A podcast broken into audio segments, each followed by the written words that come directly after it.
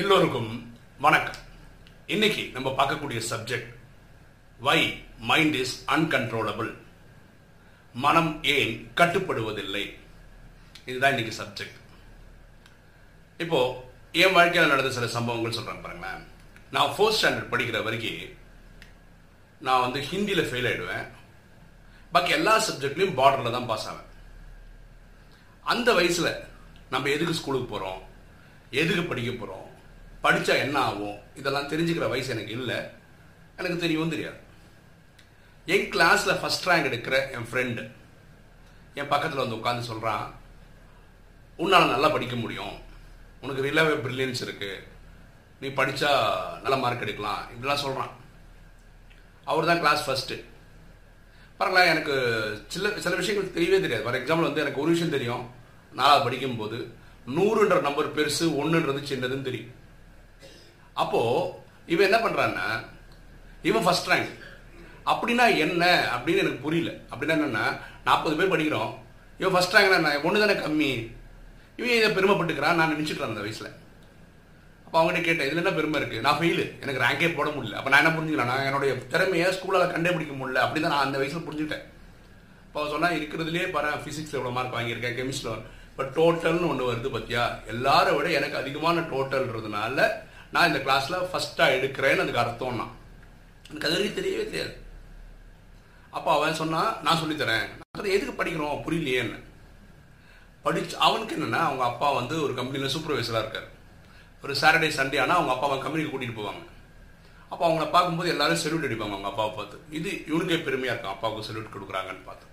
அப்போ அவங்க அப்பா சொன்னாரா, நீ டிப்ளமா படிக்காமல் இன்ஜினியரிங் படித்தா நீ நான் வாங்குறதோட 4 மடங்கு சம்பளம் வாங்கலாம். இதெல்லாம் அவர் சொல்லி கொடுத்துருக்காரு அவங்க அப்பா. அதனாலாவது நீ இதை முயற்சி பண்ணணும் அப்படின்னு சொல்லியிருக்காரு. அப்போது அவங்க அப்பா என்ன சொல்லி கொடுத்துருக்காரு, 2nd ஸ்டாண்டர்டில் படிக்கிற சயின்ஸை விட 3rd ஸ்டாண்டர்ட் கொஞ்சம் தான் ஜாஸ்தியாக இருக்கும், 3rd படிக்கிறதோட 4th கொஞ்சம் ஜாஸ்தியாக இருக்கும் எல்லா சப்ஜெக்ட்லேயும். அப்போது 3rd ஸ்டாண்டர்ட் படித்த சயின்ஸு மேக்ஸ்லாம் எனக்கு ஞாபகம் இருக்குது, நம்ம 4th ஸ்டாண்டர்ட் படிக்கும்போது. பரவாயில்ல, எவ்வளோ பிளான்டாக அவங்க அப்பா அந்த மாதிரி சொல்லியிருக்காரு. அப்போ தான் நான் சொன்னேன், 3rd படித்ததெல்லாம் ஞாபகமே இல்லையே, நான் சொல்லித்தரேன்டா அப்படின்னு அவன் சொல்லி கொடுத்தான். முதல் முறையாக வாழ்க்கையில் அதுக்கப்புறம் தான் 1st வாட்டி நான் பாஸ் ஆகியிருக்கேன், அதாவது ஒரு ரேங்க் வாங்கியிருக்கேன். கொஞ்சம் அடுத்த 2-3 எக்ஸாமுக்குள்ளே டாப் 5க்குள்ளே வர ஆரம்பித்தேன். நான் 11th 12th படிக்கும்போது நான் 2nd ரேங்க் வாங்கிட்டேன். இதுலேருந்து என்ன சொல்ல வரேன், ஒருத்தர் ஃபெயில் ஆகிட்டே இருக்கான், ஏன் படிக்கிறோன்னு தெரியாமல் இருக்கான், திடீர்னு ஒரு ஞானோதயம் வருது, படிக்க ஆரம்பிக்கிறான், ரேங்க் வாங்குகிறான், அதுக்கப்புறம் 2nd ரேங்க் வரைக்கும் வாங்குகிறான். ஒரு காலத்தில் ரேங்கே வாங்காதவன் திடீர்னு ரேங்க் வாங்குறதுக்கு காரணம் என்ன, தன்னோட மதிப்பு தன்னுடைய இது புரிஞ்சுக்கிறதுனால தான், ஒரு வெளிச்சம் கிடைச்சதுனால தான். சரி தானே, 2nd ரேங்க் வரை வர வந்தவன் ஏன் 1st ரேங்க் எடுக்க முடியல, ஏன்னா என் ஃப்ரெண்டுக்கு நான் நல்லா படிப்பேன், அதாவது அவன் 1st ரேங்க் எடுப்பேன்ற ஒரு பயங்கரமான கான்ஃபிடன்ஸ் இருக்கிறதால எல்லா வாட்டியும் அவன் வாங்கிட்டே போகிறான்.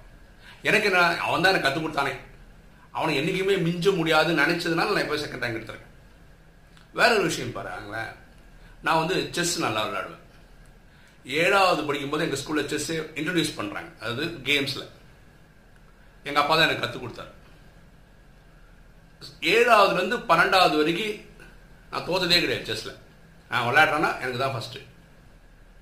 அது மட்டும் எப்படி முடிஞ்சுது, என் ஆண் மனசில் அப்படி ஒரு எண்ணம் இருந்திருக்கு, என்னது செஸ்ஸில் நம்மளை அடிச்சுக்கிறது ஆளே இல்லை ஸ்கூலில்.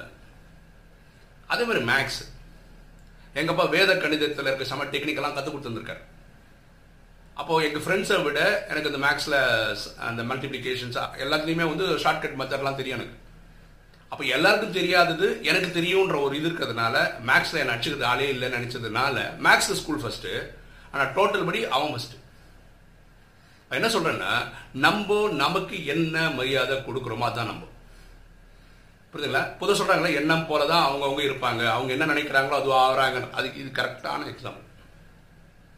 புரியுதுங்களா, நம்ம மேலே மதிப்பு வைக்காத வரைக்கும் நம்ம திருந்த போகிறது கிடையாது. அப்புறம் மனசு எண்ணங்களை உருவாக்குது, நல்லது கெட்டது தேவையானது தேவையில்லாததுன்னு உருவாக்குது. அப்போது நம்மளை பற்றி நமக்கே மதிப்பு வரலன்னா நம்மளுடைய செயலும் அந்த லட்சத்து தான் இருக்கும். சரிதானே, இது ஒன்று புரிஞ்சுக்கணும்.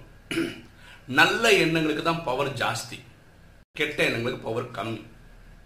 ஔவையார் கூட பாடியிருக்காங்க, என்ன பாடியிருக்காங்க, நல்லவர் ஒருவர் உளரேல் அவர் பொருட்டு பெய்யும் மழை. ஒரு ஊருக்குள்ள எல்லாம் திருடன் கொள்ளக்காரங்களாக இருக்கட்டும், அந்த ஊரில் ஒரு நல்லவர் தான் அவனுக்காக மழை பெய்யும்.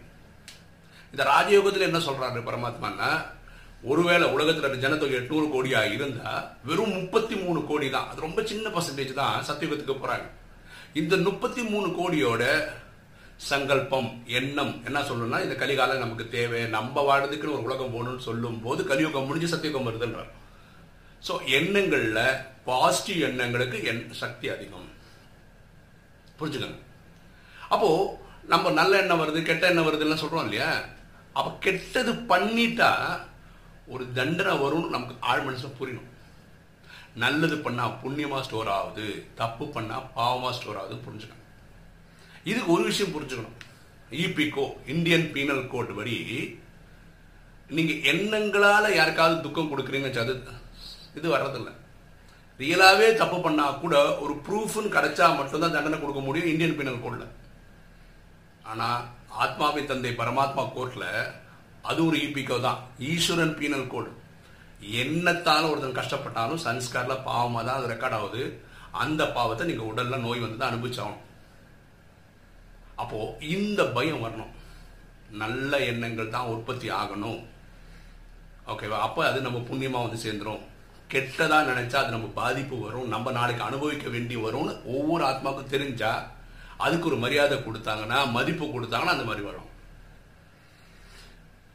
அடுத்தது, நம்ம மனசை வந்து கண்ட்ரோலே பண்ணுறது இல்லையா, நம்மளால முடியாதா, முடியும், பண்ணுறதெல்லாம் பண்ணிட்டு தான் இருக்கும். ஃபார் எக்ஸாம்பிள் சொல்கிறேன், நம்ம தான் அது முடிவு பண்ணுறோம்.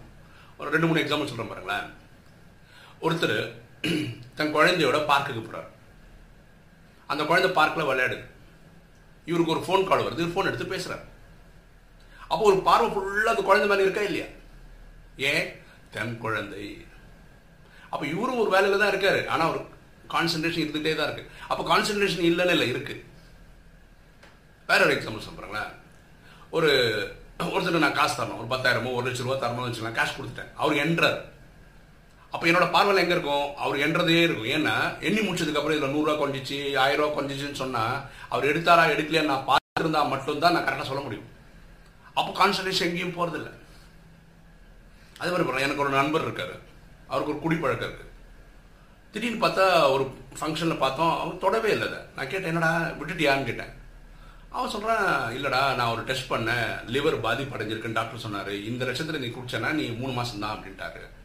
டக்குன்னு விட்டுட்டான், அதிசயமாக இருந்தது. திருப்பி ஒரு 2 வருஷம் கழிஞ்சு திருப்பி வேறு பார்ட்டியில் பார்க்குறோம், பார்த்தோம் திருப்பி ஆரம்பிச்சேன், ஆரம்பித்தேன் நார்மல் ஆகிட்டேன்டா, அதெல்லாம் திருப்பி ஸ்டார்ட் பண்ணிட்டேன். அப்போது பொதுவாக கொடுக்குற விளக்கம் என்ன, இந்த பழக்கத்தை நான் விட முடியல நான் குடிக்கிறேன். அப்புறம் டாக்டர் சொன்ன உடனே உன் உயிருக்கு இதுதான் பிரச்சனைன்னு சொன்னவனே எப்படி நிறுத்த முடியுது? அவர் உயிருக்கு மதிப்பு கொடுக்குறார், நான் வாழணும், என் மனைவி குழந்தைக்காக வாழணும்னு நினைக்கிறாரு, நிறுத்த முடியுது. அதே மாதிரி வேற கெட்ட பழக்கம் இருக்கவங்க என்ன பண்ணுறாங்க, தன்னுடைய காதலியோ மனைவியோ சொன்ன உடனே எப்படி விடுறாங்க, மதிப்பு தராங்க, ஓகேவா? இதே தான் கடவுளுக்கும் பாருங்க. நம்ம வீட்டில் பெரியவங்க வந்து என்ன பண்ணுறோம், உடனே எழுந்து நிற்கிறோம், ஒரு மரியாதை, கரெக்டா? அதே மாதிரி இந்த கடவுளுக்கும் ஆத்மாவின் தந்தைக்கும் இவர் கடவுள்னு நம்பிக்கை வந்தா, மதிப்பு இருந்தா, மரியாதை கொடுக்குறவங்களா இருந்தா மட்டும்தான் அது கொடுப்பாங்க, கொடுக்க மாட்டாங்க. இந்த ராஜ்யத்தில் என்ன சொல்றாங்க, காலங்காத்தால எழுந்து 4-4:45 அமிர்த வேளை நினைவு பண்ணுங்கன்னு சொல்றாங்க. ரொம்ப சிம்பிளா ஏன் சொல்றாரு, 6 மணிக்கு மேல கோயில், குருத்வாரா, சர்ச்சு, மசூதி எல்லாம் தொடங்கிடும். லட்சக்கணக்கான கோடிக்கணக்கான மக்கள் கடவுள்கிட்ட தங்களுடைய பிரச்சனை எடுத்து சொல்ல வந்துருவாங்க. அந்த கோடி கோடியான மக்களுக்கு கிடைக்கிற இடையில வராமல் எனக்கு முன்னாடியே வந்துருன்றாங்க. பரமாத்மா கூப்பிடுறாரு, அவங்களும் ஸ்பெஷலாக நினைக்கிறாரு, அதனால சொல்றாரு. ஏன் பண்றது இல்லை, நமக்கு அது நம்பிக்கை இல்லை, மரியாதை கொடுக்கறது இல்லை, மதிப்பு இல்லை. அப்போ என்ன ஆகும், காலம்பரை எழுந்துக்க முடியாது, எழுந்து பண்ணா என்ன ஆகும், அதாவது நம்பிக்கை இல்லைல்ல, சரியா? அப்போ ரொம்ப ரொம்ப ரொம்ப ரொம்ப புரிஞ்சுக்க வேண்டியது, மனசு கண்ட்ரோல் ஆகுமானா நம்ம தேவையான எல்லா விஷயத்தையும் கண்ட்ரோல் ஆகிட்டு தான் இருக்குது. அதுதான் எக்ஸாம்பிள் சொன்னேன், குழந்தைய பார்க்கில் சொன்னது அப்படி தான் சொன்னேன், பணம் நோட்டுன்றதை தான் சொன்னேன், கெட்ட பழக்கத்தில் விடுறதுன்னா தேவைப்படும் போது விடுறாங்க. சபரிமலைக்கு போகிறாங்க, 48 நாள் விரதம் இருக்காங்க, அந்த 48 நாள் எப்படி ஒழுங்காக இருக்காங்க, ஐயப்பன் இடத்துக்கு போகிறோம், அது மரியாதை கொடுக்குறாங்க, அப்போ அவங்களால முடியுது. ஸோ மதிப்பு கொடுக்குறவங்க, மரியாதை கொடுக்குற போது அவங்க நல்லா இருக்காங்க. இந்த ராஜயோகத்தில் என்ன சொல்கிறோம், சோமான்னு ஒன்று சொல்லி கொடுக்குறாங்க.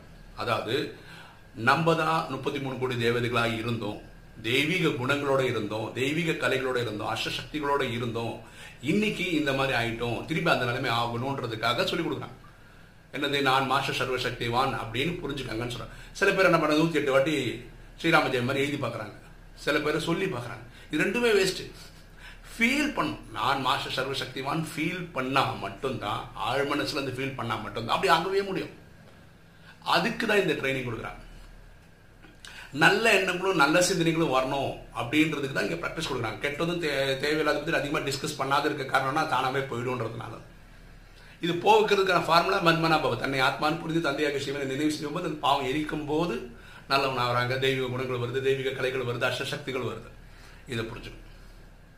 ஏன் மைண்ட் அன்கன்ட்ரோலபிளாக போகுதுன்னா, நம்ம அந்த விஷயத்தில் எந்த ஒரு விஷயத்துலையும் அந்த பர்டிகுலர் விஷயத்தில் மனசு கொடுக்கல, மதிப்பு கொடுக்கல, மரியாதை கொடுக்கலன்னு எங்கெல்லாம் கொடுக்குறோமோ நமக்கு அந்த ஃபீல்டில் பற்றி நமக்கு அக்கறை வருது. புரியுதுங்களா? ஸோ இது யார்கிட்ட இருக்குது, அந்த இண்டிவிஜுவல் கிட்ட தான் இருக்குது. இப்போ வீடியோ போடுறோம், கேட்குறோம், நல்லா இருக்குன்னா நல்லா இருக்கு, அவ்வளோதான். தாரணை பண்ணணும், முயற்சி பண்ணணும், அப்போ தான் இந்த மாற்றம் வரும். ஓகே, நேற்று இந்த வீடியோ போடும்போது வெளியே எக்ஸ்டர்னல் சவுண்டு பயங்கர டிஸ்டர்பன்ஸ், ஒரு நாய் குறைச்சிட்டு இருந்த ரோட்டில் பயங்கரமாக குறைச்சி அதோட சவுண்டெல்லாம் ரெக்கார்டிங்லேயும் வந்துடுச்சு. எப்படியாவது எடிட் பண்ணி எடுத்துடலாம் போட்டுடலாம் பார்த்தா அது பண்ணவே முடியல. ஒரு வீடியோ அந்த மாதிரி போட வேண்டாம்னு சொல்லிட்டு அதனால் அந்த வீடியோ கட் பண்ணிட்டேன். அதே வீடியோ தான் இன்றைக்கி போட்டிருக்கோம். ஓகே, இந்த வீடியோ உங்களுக்கு பிடிச்சிருக்குன்னு நினைக்கிறேன். பிடிச்சிங்க லைக் பண்ணுங்கள், சப்ஸ்கிரைப் பண்ணுங்கள், ஃப்ரெண்ட்ஸுக்கு சொல்லுங்கள், ஷேர் பண்ணுங்கள், கமெண்ட்ஸ் போடுங்கள். தேங்க்யூ.